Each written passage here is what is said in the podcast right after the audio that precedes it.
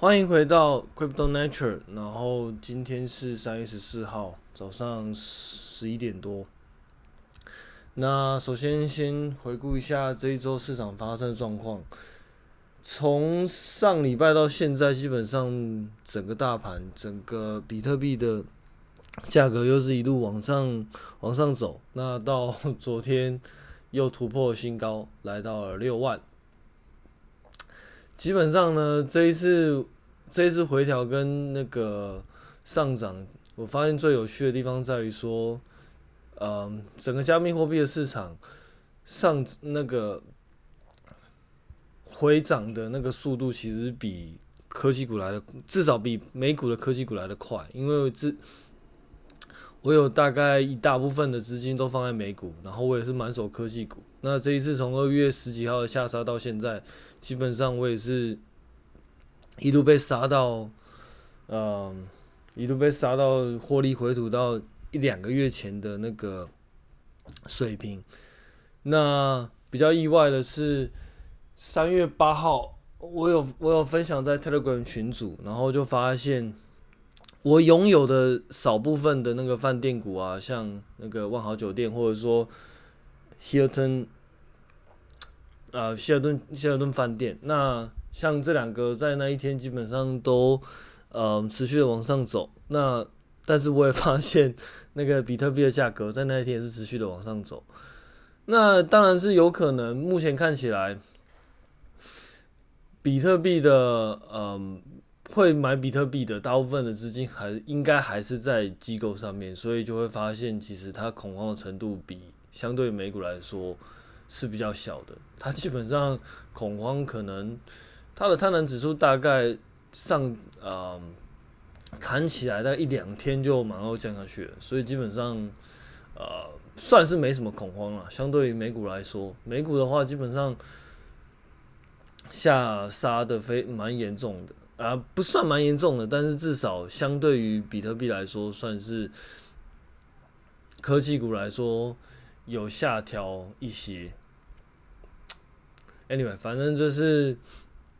目前我观察到的状况，分享给大家。然后最近我在看那个 Polkadot 的最新 Source Code 的开发进度。然后其实最近主要看的应该是 Overseer 这个这个部分的套件。那这个套件呢，它主要是来沟通各个平行链的。沟通工具，然后它有分十八个，呃，应该叫 subsystem，就是那个副系统，它有分成十八个副系统。那这十八个副系统呢，主要是在处理当一个平行链它自己出块，它自己从自己的链上把交易放到要要放到整个 relay chain，也就是中继链的过程。那因为之前。我在那个 Medium 的文章上面有写到，整个 Polkadot 的架构大概分为三个，一个是 Relay Chain，一个是、呃、Parallel Chain，就是平行链，然后还有一个是转接桥。这三个会组合成所谓跨链跨链的协议，应该说是 Polkadot 跨链的协议。那所谓 Relay Chain 就是 Polkadot，目前来说是 Polkadot 本身。然后它所代表意义就是说，它可以将资讯传递到各个不同平行链上，然后包含转接桥。那转接桥的目的就是将 polka 的资讯跟外面的公链去做一个资讯上的交换。这外面上的公链指的像是比特币啊，或者像以太坊啊，或者说像其他公链。然后各个平行链就是使用那个 Overseer。这个东西去做，呃，跨呃链上的资产资产的讯息沟通，因为它还包含了怎么样从那个平行链上把交易送出来，然后中继链上的验证者，然后需要去做对这些东西去做验证，所以它算是一个蛮主要核心的套件。如果说这个套件有被开发完成，然后测试也差不多的话，基本上有可能差不多就是可以进行那个平行链开发的时间了。所以我一直在看这个这个套件的开发进度，然后有一些东西我其实看的不是很了解，所以我就找了他们 community 的 channel，然后进去去问他们。那蛮有趣的，因为有几个几个核心的开发者就回答我问题，真的是蛮热心的啦。就是因为像这种大型的。大型的专案其实应该每一个人都相当的忙碌，所以能够第一时间回答我的问题，算是呃，可能是刚好有空吧。那我主要问的是说，因为我发现他们在做平行链上，因为呃，这边再补充一下那个角色的定义，你在平行链上，你所需要就是一个 collector。你也可以把它整成那个资讯的收集者，那它主要是把链上的资讯丢到 relay chain 的验证的 node 里面。所以呢，如果你要你今天要开发个平行链在 POD，你所需要做就是你要开一个 collector。但是这 collector 呢，除了本身自己平行链 node 之外，它还要去开中继链上的一个 node，一个 full node。那这个 full node 呢，其实它的目的就是去开一个，去开一个 relay chain 的 full node。那里面因为会有 oversee 的这个套件，所以呢，你在平行链上有一个 collector，collector 有 collector 套件，然后你在同时间你又开了一个 relay chain 的 node，里面有 overseer，然后这两个就是采用使用 overseer 去做沟通。对嗯，所以这样的话，它就可以把你平行链上的资讯丢到中继链上来，然后中继链中继链上它有一个 collection 的 generation，这 collection 的 collector generation 就是呼叫 collector 上面的东西，然后把上面的资讯打包变成一个 proof validation 那这 proof of validation 然后再放到中继链上给其他验证者去做验证，基本上。验证完之后，然后再由中继链上的协议去做投票，然后决定哪个东西是需要出块的。基本上整个流程大概就这样了。那我自己在发，我自己在看的时候，我有一个地方搞不太清楚，就是他们在一开始用 collector 的时候会有很多 core，然后 core 会对应 validator。用这样的方式去做 scheduling，那我我就在想说，为什么他们要多一个 core 这个抽象层？我我得到的回答是说，他们认为有这个 core 这个中介层就可以适当的去取，就适当的去追踪这个 validator 在这个 block 在这个中继链上这个 block 它。验证的时间，那有可能这个 validator 可能是不好的节点，或者是说它可能会有问题。那透过这个 core，它就能够，嗯，让 validator 针对这个 core 去做呃 scheduling，它可以任意的去变换它要 validate 哪个 core，那也就会有状态的变换。这样子的话，对整个在监督上的呃机制就会做一个比较好的处理。这样，因为如果说你直接把 validator 对应到那个 block 里面的话，不一定能够做到弹性，而且你可以很容易就是，嗯，应该是说你不一定可以很呃轻易的把这个 validator 跟 block 把它拆开来。也就是说，我今天验证这个 block，我今天把它调到另外一个 block，我没有一个比较好的机制去做，嗯，算那调度，对，调度。因为我们目的就是不希望 validator 验证 block 的这个机制很容易被猜测，我们希望它是可以随机的去随机的去做验证，这样的话，validator 就会就比较不容易跟 collector 去做串。就是串联，因为我们不太希望。嗯，每一个，比如说我 validator 需要验证的区块是很固定的，因为这样的话，你可能就很容易去预测说下一个 validator 它可能要验证的东西，验证的区块在哪里。相对来说，就可可能会有一些嗯上下洗手的空间，因为我们必须要去确保，不管是 collector 啊 validator 啊，它都是一个不会对整个系统做坏的节点。那这是我目前的观察啦，那也是我目前大概跟他们讨论出来，我觉得他们为什么要做这么做的原因，就在这边分享给大家。那嗯，我觉得他们真的是蛮热心的一群开发者。好，那我们今天主要讲的是。Polka，然后 Cosmos、ABX 的跨链生态的分析，应该说主要是要聊这三个专案了，因为这三个专案都是主打跨链的的专案，尤其是 Polka 跟 Cosmos，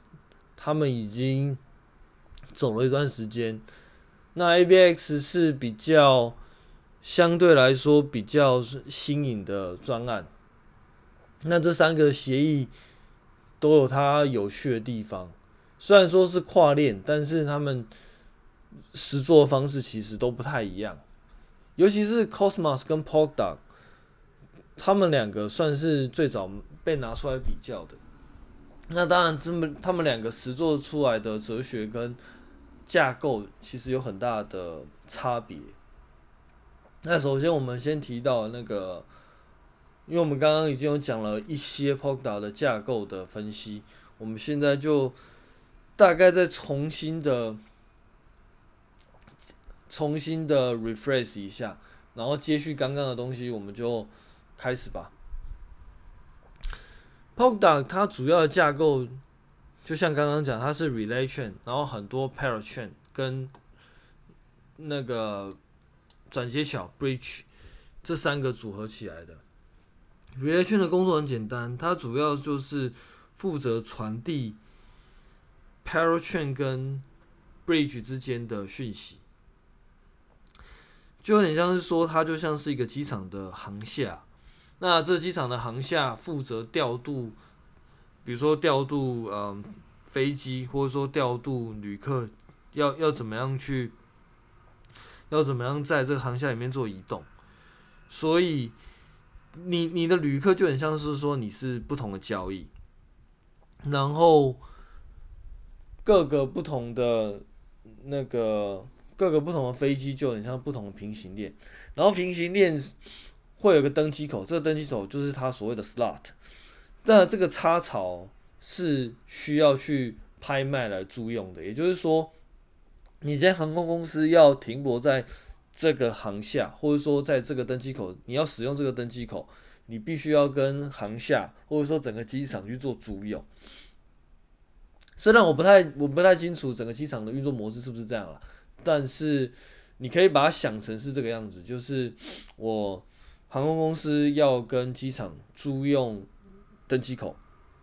然后我使用登机口去做我旅客上的运旅客上的运输，然后这旅客就像是一个一个交易。它可以在这个航厦里面去做不同的切换，它它也就可以转机啊，转转到不同的不同的飞机里面去。所以中继呃中继链把它想成航下，然后平行链就是一架一架又一架的飞机，然后 bridge 的话就是一个航下要转接到另外一个航下，这三个就是变成一个沟通的机制。所以，当一个平行链，也就是飞机把旅客，也就是交易载到这个机场的时候，它经由登机口，也就是 slot，这 slot 呢，他们租用好，他们用拍卖方式租用下来之后，旅客透过这个登机口进到中继链里面去，然后再由中继链去分配这一些交易应该往哪里走，比如说我今天从那个台湾坐飞机到美国洛杉矶，然后洛杉矶机场进入之后，然后我经由这边的航厦，然后可能转机到英国之类的，我只是随便举例，或者说转机到纽约什么，那这整个过程就会变成是 p o k a 主要的架构，然后，所以它在这个架构之下，你就可以很清楚的知道整个平行链它。就可以跟不同的航空公司或者说不同的国家去做资讯上的交换。那整个机场也可以去记录这几个不同平行链它之间的进出状况，就可以去知道说，哎，我今天从 A 国家到 B 国家大概有多少人，然后他们去了哪个地方，这些就可以被精比较精准的记录下来。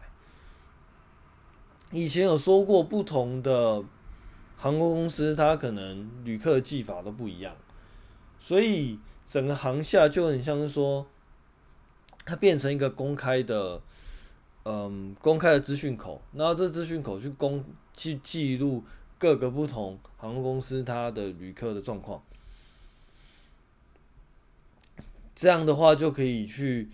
让不同的航空公司的旅客可以做一个。切换，然后可以将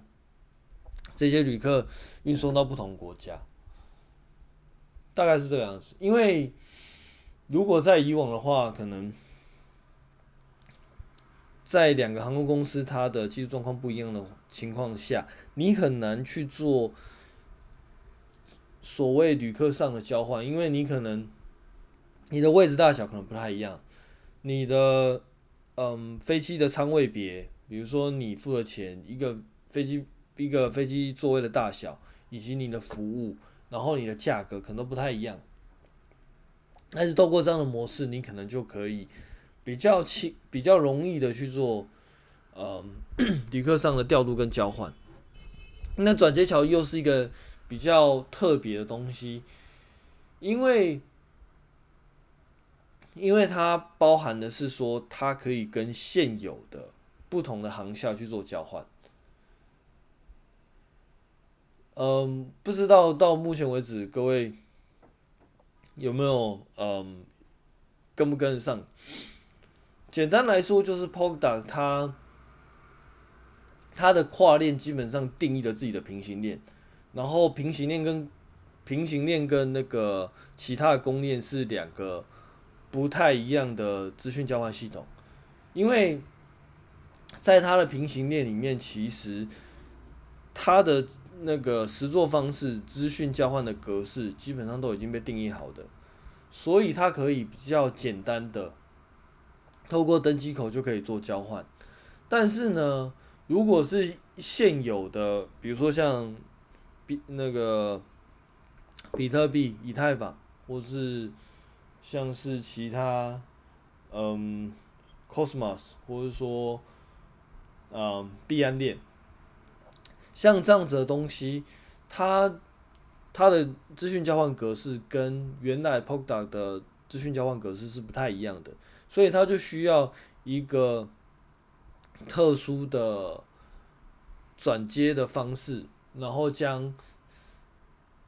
那个 Polkadot 跟其他的公链去做资讯上的交换，所以它需要一个转接桥来。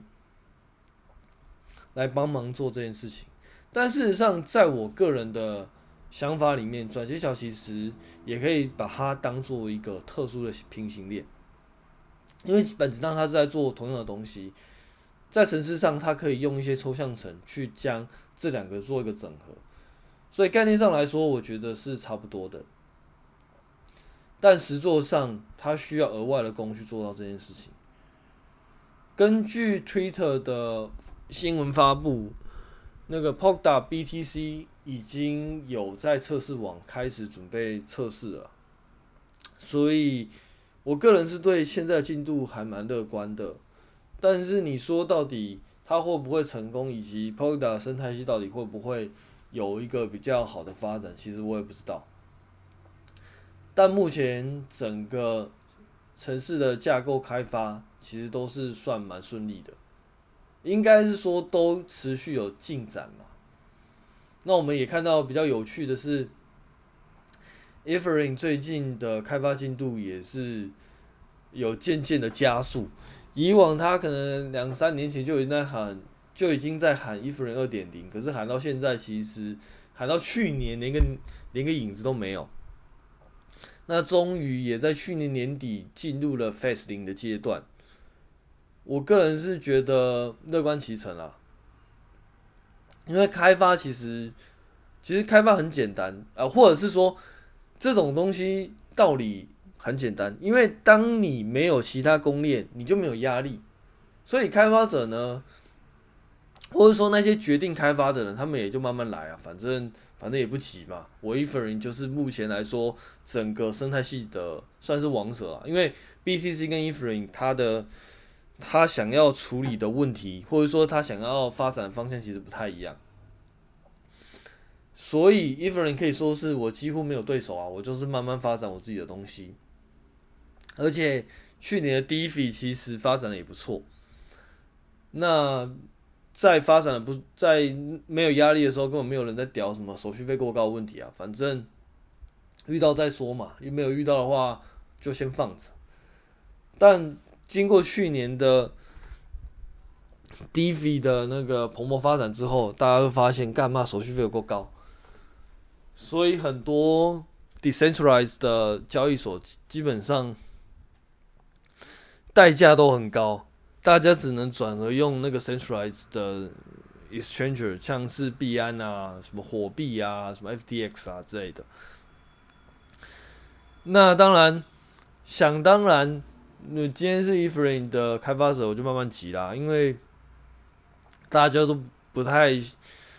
不太愿意，应该说开使用者会渐渐流到其他的链啦。如果你今天这个手续费过高的话，我的成本就很高啊。神经病！我假设我今天买一个币，可能花个十几二嗯十几二十美金，那我可能手续费就十几美金，我根本就不会想要用这样子的东西啊。所以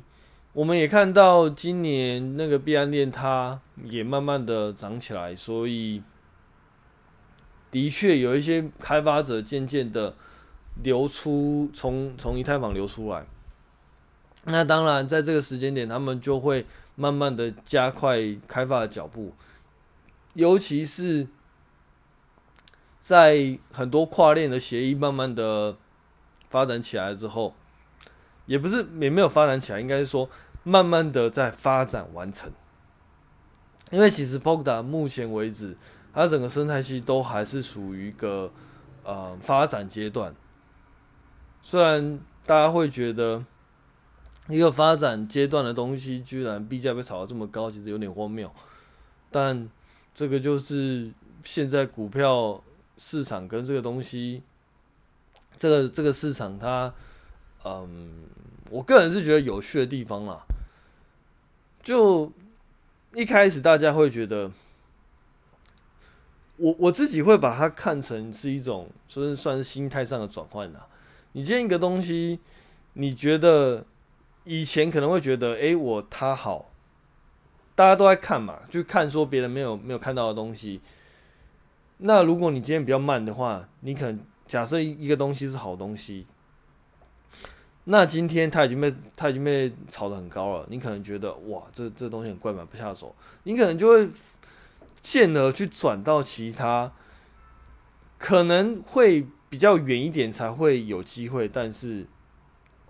未来可能会很有潜力的东西，就提早布局嘛。大家都喜欢提早布局，然后就会想说：“哎、我一年后可能在可能在红什么，可能就先做。”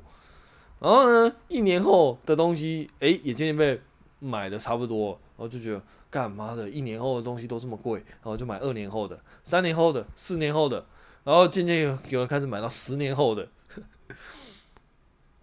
所以，我真的觉得这种东西，如果你从人性上的考虑来说的话，我觉得算是相当的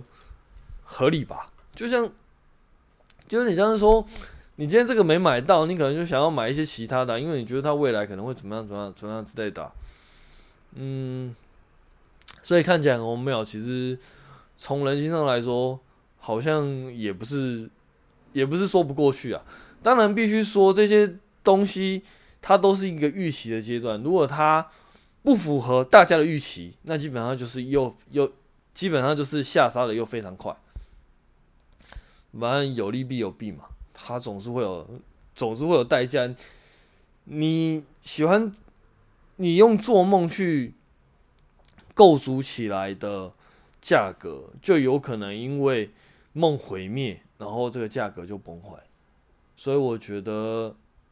某种程度上来说也是蛮合理的。好，这是 Polka 的状况。简单来说，它就是一个航厦，然后各个飞机是不同的平行链，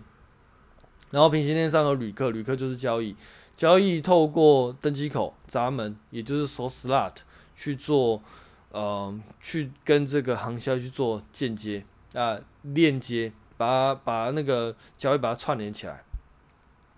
然后各个不同的航下就是不同的转接口，这样，不。各个不同的航下就是转接，就是不同的公链。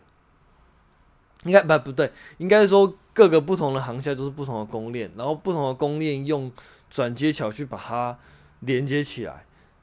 因为这样，所以它可以去在各个不同的公链上去做资产上的交换。原则上架构是这个样子。那目前就像我在比较刚刚提的。那那个 overseer 其实就是在处理不同的登机口，它的资讯怎么做交换？不，应该是说有一部分是这个样子啦，但是他比较在做的应该是更正一下，他比较在做的应该是我在航厦里面跟飞机的登机口做资讯交换的一个工具。它因为如果是说跨链的协议的话，有一个东西叫做 cross cross chain message passing，就是 XCMP，这个又是另外一个另外一个套件。那它主要在处理的就是我当不同的呃飞机，他们要做呃不不同飞机的旅客要转机的时候，它这些必要资讯会透过这个东西去做沟通。对，所以这这主要是两个部分，但是他们其实会有一些 overlap 的地方。所以目前来说，他们在做就是我这个飞机跟这个登机口闸门跟航厦之间的，呃，我要怎么样做资讯上的交换跟认证。那那至至于在不同的飞机，我要做旅客之间怎么样做调度，或者说讯息怎么样做沟通，那是 S M P 来做的事情。那 S M P 未来有找个机会我再分享一下，因为这个部分也是蛮有趣的。那邦达认证其实大概就讲到这边了，嗯，我觉得应该是讲的还可以了，如果有问题的话再说。那还是必须强调，这些东西都是我目前在 GitHub 然后去看到的结果。这一些城市码目前都是不停的被修改，有很多版本。那未来会确定的版本是哪一个？其实不太确定，因为它几乎每天都在更改。如果你有去看 GitHub 的话，几乎每一天都会有新的城市码出现，然后会有新的 commit。所以我不太能够保证，可能你听到这一段的时候，它目前状况是怎么样？这真的没有办法去跟你保证。但是至少此时此刻，我看到是这个样子。那如果当然，如果未来有更新的话，我就会再做进一步的更新啦。嗯，那接下来我要讲的就是 Cosmos。Cosmos 呢，它的架构跟刚刚又有点不太一样。如果刚刚是一个行下的话，Cosmos 比较像是，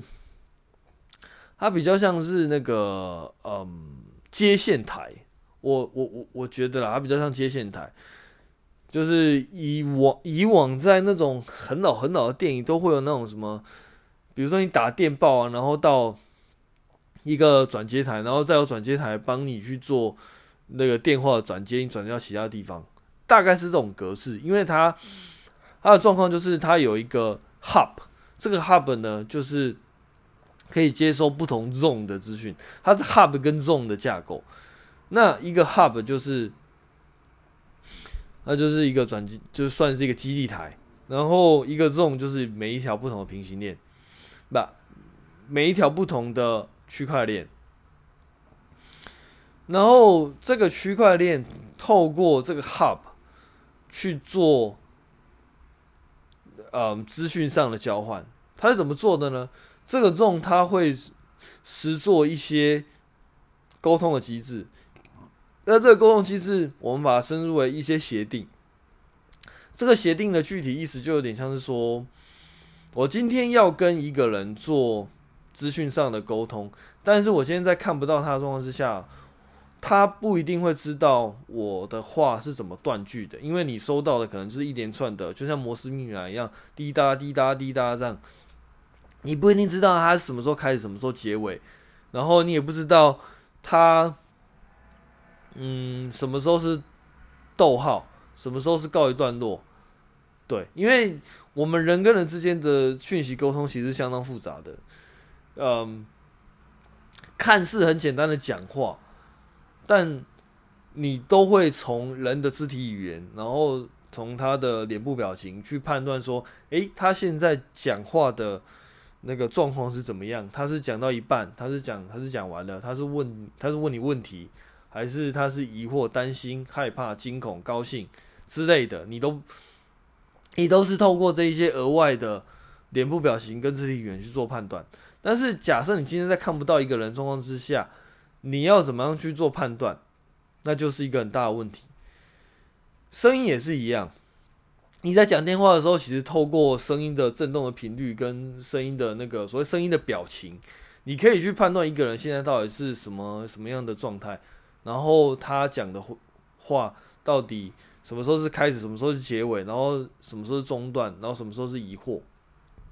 这一些你可以算是人的本能啊，你可以由经由人的本能去了解现在这个人讲话状况到底怎么样，然后去了解他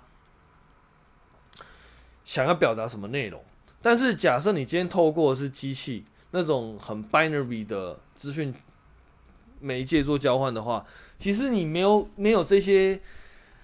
所谓的肢体语言去做辅助的话，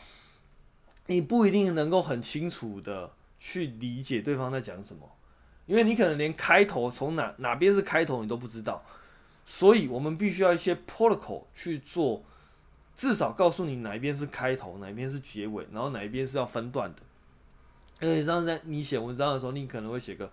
大家好，然后可能就是开头，然后。嗯，句号可能它就是一个句点，那这些标点符号就有点像协议一样，去告诉你这篇文章到底想要表达什么。它是帮助你去理解对方想要讲什么一个东西，尤其是在这种电脑上资讯交换更是如此，因为你收到的东通常 raw data 都是 binary 的东西，零零零零零一零零一零一零一零一这样，这样子的东西其实你收到你也是干这功它小，但是。透过 Proc 这样的东西，大概就可以帮你做分段了。哎，比如说，哎，比嗯，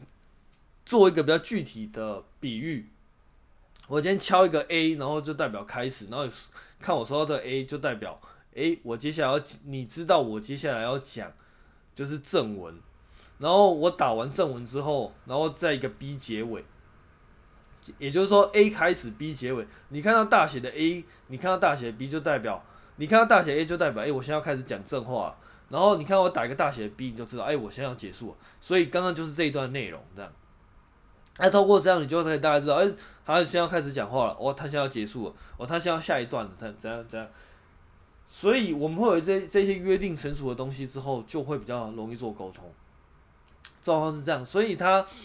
其实比较关注的是我要怎么样去做这个沟通的协定。然后通过这个沟通的协定，我就可以去做，我就可以去做嗯资讯上的交换，因为我看得懂你在讲什么了。之前在不同的公链，比如说像比特币跟以太坊，他们互相是之间是不同，不知道对方在讲什么的，就有点像说两个不同的公司，其实他们的格式文件啊、命令方式啊，还包含他们工作形态可能都不太一样，然后账本可能也不太一样，就是他们记录的方式、会议记录可能都不太一样，所以，嗯，如果你今天直接把他们的记录拿来你们公司用，其实是不太合用的，所以他就必须要必须要一个翻译的动作，你才可以在不同的公司里面去去做资讯上的交换。当然，刚刚讲的不同行下其实也是这个概念了。你不同行下有可能记录的方式啊、时间轴啊，可能都不太一样，所以才会需要一个转接桥嘛。那在这个地方呢，它就是透过不同，它单纯透过不同的协议去处理这样的东西，所以它是没有一个，它本身是没有提供一个共识。共识的那个理论基础去帮你做信任，就是去中心化的共识。我们刚刚讲的 Polkadot 啦，它有它本身会有一个 validator 跟 collector，这我刚刚讲过，validator 就是验证者，那它会有这个验证者去帮你做帮你做验证，本身它的 Polkadot 就会提供这样子的东西。所以当你是你是一个平行链，你是一个区块链，然后你。在这个系统，你是一个平行链的话，你可以使用 Polkadot 的共识去帮你做你 block 的认证。那这样子认证出来，你就可以享受到 polka 本身的认证的实力，算是认证的基础。因为 polka 现在他们开始使用 NPOS，也就是 POS 的。共识基础，使用共识使用 POS 的共识基础需要比较庞大的资本，对小区块链来说不一定能够承受这么大资本的挹注，所以这是使用 Polkadot 的好处，因为它有它的整体的全局共识，你就不太需要使用你自己的共识，相对来说是比较省成本的状况。当然，你要租用那个 Star 的又是另外一个问题啦。但是 Cosmos 来说，它并没有这个全局全局共识，所以你今天要信任，嗯，信任不同的，比如说你今天是 A 链，然后你要信你要信任 B 链传出来资料，你就要去信任这个 Hub 本身，它是有它是有做好这个认证的，因为它因为你要。因为它并没有本身并没有提供认证的状况之下的话，要么就是你 B 区块链本身它认证的那个认证实力非常强，所以你不担心它里面的资讯是坏的；要不然就是你要相信 Hub 会帮你去挡掉一些不好的资讯，所以你才会愿意跟他交易。在嗯，在 Cosmos 你需要担心状况比较像这个样子，所以 Cosmos 它白皮书上会建议说，你要怎么样去选择，你要怎么样去选择哪一个区块链是你想要做交易的，是你的责任，也就是说，你必须要去自己去知道说，诶，什么东西是你可以做交易的，什么东西是可以信的，这样。因为它本身并没有提供这样子的东西，对，它有提供的是一个拜占庭的协议，但是这个拜占庭的协议要具体怎么实做，还是要看每一个 node 是怎么弄的。简单来说，就是你有一个 hub 跟一个 zone 嘛，那你 hub 基本上就可以去做一些信任，嗯，信任上的。共识，然后去呃去监督你在你使用你这个 hub 上所有 zone 的那个交易资讯，所以，但是这并不代表整个 Cosmos 会提供全局的呃共识来帮你做这个东西。因为因为整个整个 Cosmos 它可能是有很多个 Hub 很多个这种，那如果说它并没有提供一个提供一个那个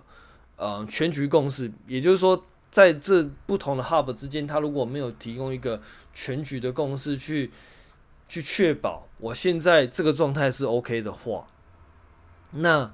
这一些资讯就变成是每一个 hub 自己要 take care。应该，我想应该，我我我再重讲一次哈，因为整个 Cosmos 它可能是有很多不同 hub 跟这种所组合起来的，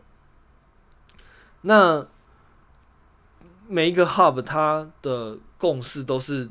hub 自己本身要 take care 的，也就是说会有比较好的 hub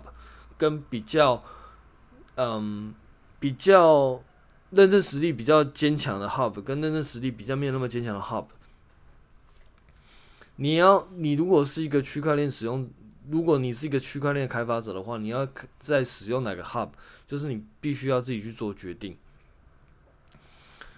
因为比较好、比较有认证实力的 Hub 的话，你会比较容易去信任这个 Hub 所传出来的交易资料，你会比较容易，你要比较。敢跟他做交易啦。那在刚刚 Polka 的状况是，它有点像是每一个 Hub 它都会有个由 Polka 本身提供一个共识，把这些 Hub 不同的资讯把它把它保护起来。所以当你参加 Polkadot 的话，你等于就是享有它本身全局共识的红利。但在 Cosmos 没有这种全局共识的，的东西，它就是每个 Hub 要自己处理。所以，如果你参加某一个 hub，你就要挑一个你觉得 OK 的 hub，然后同时间你要跟这个 hub 里面的其他链做交易的话，你也要自己去挑说，诶，哪一个交易哪一个链是比较 OK 的，这样这样比较不会产生问题，就等于说责任会放在使用者跟开发者身上，对。那这样的话，就会有几个不好的地，就比较麻烦的地方，就是说每一个链上的共识机制是你自己要处理的。往好一点的方向想，是你可以拥有你自己的共识。如果你今天资本够大的话，对你来说是比较好的，因为你可以掌握自己链上的状况。你想用这个共识就用这个共识，你想要改就改。在 POD 是比较不太行的。如果你今天是一个区块链，然后要当 POD 平行链的话，你就必须要去遵守整个 POD 的全局共识。但在 Cosmos 你不用，你有有比较高的自主权。但相对来说，整个链上的共识是你自己要负责。然后你如果是这个链上，你要跟哪一个链上做资产上的交换，也是你自己要去做做呃选择动作。对大概就是这个样子。那最后还有另外一个要聊的是 ABX，ABX 呢，它又是一个另外比较有趣的协议。那这个协议呢，它其实也是想要做一个，嗯，我们称为 heterogeneous，就是异构异构链的状况。其实刚刚。上述这几个其实都算是异构链，因为它都是在不同的链上，它都是可以在不同的链上做市场上交换。那不同的链上，因为它的什么呃，不管是交易格式啊，还是交易的状况，甚至它 token 的协议，其实都不太一样，所以它是比较嗯、我们称之为在。在 Computer Science 上，我们把它称之为是异构的方式。它的状况是，它有很多 Subnet，它是有很多 Subnet 组成的。然后每一个 Subnet 呢，是有很多那个 Validator Node。它有趣的地方在于说，这些 Validate 这这些 Validator Node，它每一次要对某一个 Block 做每一个区区块链做验证的时候。它就会随机的跟不同的 node 去做验证，然后如果说你今天假设你是 A A 呃 A A node，然后你跟你比如说跟十几个 node 去做资讯上对某一个 block 做资讯上验证，然后你发现你的资讯跟其他人都不太一样，跟大多数人都不太一样。OK，那那你就觉得你是错的，你就改变你的你的你的你的资讯来源，然后跟他们一样，基本上就是这样子。然后重复这个动作，他在整个架构上就保证说，当你一直重复这个动作，重复够多次之后，你出来的这个协议，它的。它的共识就会是对的，也就是说，假设你今天是拿到错，一开始就拿到错的，你可能会透过这样的东西，你最后会换成是对的。整个原理上是算这个样子啦，蛮蛮特别的一个协议。然后它有趣的地方在于说，每一个 blockchain 都是可以自己去定一个 VM，然后去做实做这个 blockchain，由 VM 去实做这个 block。去定义这个 blockchain，然后产生这 blockchain 之后，再由 validator node 去做 validator node 所形成 subnet 去做验证，然后通过这样的东西，你就可以在它不同的那个 node 上去做资产上的交换。它这它这个东西比较算是目前来说比较比较特别的协比较特别的协议，那。它中文叫做雪崩协议，但是它的效能其实根据它官方白皮书来说，其实相当的好，它可以做到四千五百 TPS。我们来比较一下，根据嗯，根据二零一六年的资料啊，现在的现代的那个交易系统，像 Visa 这样的系统啊，一年。一天处理大概一百五十 million，相当于一千一千七百三十六个 TPS，然后比特币呢就是 T 七 TPS，但是在这个雪崩协议上呢，会有它可以达到四千五百个 TPS，对，所以其实效能来说其实相当好。那这个雪崩协议呢，它我个人会觉得它就比较像是，嗯，它就比较像是。不同的，它它有点像是刚刚讲的那个 Hub 这个这个东西，但是但是唯一不一样的是说，它的认证是在不同的 Hub 里面去做资讯上的，嗯，不对，不能这么说，应该是说，它有点像是说，我今天有很多个，嗯，很多个算是新闻中继站。然后我这个新闻中继站呢，我收到讯息跟其他新闻中继站做比较，然后我跟好几个新闻中继站做比较之后，取得大家都认为是哪一个，也就是三人成虎，它可能是十人成虎。当可能超过一定追修后的人都认定这样的 bug 是 OK 的，那我就觉得它是 OK 的。状况比较像是这个样子，所以它不像不像 Polkadot 的机制，那也不像 Hub 那个刚刚。Cosmos 机制，因为 Cosmos Cosmos 其实是没有共识共识协议的。然后呃，ABX 它的嗯协议其实就像刚刚那样子，它就是一个不同的不同的新闻中继站，然后不新闻的新闻的收集所，然后用不同的新闻收集所跟其他新闻不同的新闻收集所去做新闻上的认证。所以我们可以看到，Polda 跟 ABX 都是有所谓的，嗯，有一个全局的，呃，认证的机制。他们可以知道说，诶，我要怎么样跟其他，在我的系统里面跟其他的，其他不同的平不同的 rock 券去做认证，去做协议。它有一个 unified 的。认证机制，但是在 Cosmos 其实没有，因为每一个 Hub 必须要自己去处理自己的，自己去处理的自己的认证协议。也就是说，在 Cosmos 里面，你不同的 Hub，它使用不同的协议是有可能的。当然，它官方有提供一个 SDK，是让你可以实作拜占庭协议，但是你并不一定要用它里面的拜占庭协议。你可以，你可以打造你自己的协议，只要你的东西可以用那个刚刚讲，刚刚讲它里面的 protocol 去做资讯上的交换，理论上你就可以参与 Cosmos 里面的呃这个生态系。然后接下来就是这些东西的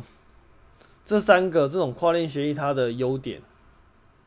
那基本上呢，我觉得优点算是蛮明显的啦。大概就是它可以在做不不同链上的资讯做上做交换，因为在区块链上，或者说在现在的网络系统玩的基本上就是资讯上资讯上的资讯的交换。也就是说，我今天假设买东西，我等于就是支付系统跟电商做资讯上的交换，然后电商再透过资讯上跟那个，比如说像物流中心啊去做资讯上的交换，这样，然后物流中心可能再跟航空公司做资讯上的交换，透过这些资讯上的交换，把你的东西从原来的钱换成物品，状况是这个样子。那不同的区块链基本上处理的东西都不太一样。如果说今天区块链本身是区块链跟区块链之间是不能够做资讯上的交换的话，那对于整个资对于整个那个区块链的应用，其实会有很大的问题。当然，像以太坊这样子，他们是希望每一个人。在使用区块链都只用以太坊，然后你使用支付合约去做不同的应用，他们想要做到是这个样子，但我个人觉得不太可能啊，因为你使用智慧合约去做写程式的动作，多多少少或者会有它的极限，所以我个人觉得还是会有不同链的状况发生，而且你在使用以太坊的时候。你就是在，你就是受限于它的框架，你就是受限于它的协议，你就是受限于它的功能。那这些东西对于某一些应用来说可能是 OK 的，但对于某些应用来说，可能开发上就会变得相当复杂。所以，不同的链上做资资产上的交换，我觉得会是有它的市场的。当然，现在。在那个这种跨链的协议，到底会不会真的发展起来？其实还很难说啦。目前来说，大部分都还是在做梦的阶段。到底会不会有比较好的成果？可能就是静待接下来的状况了。好，今天就讲到这边。那谢谢各位收听，拜。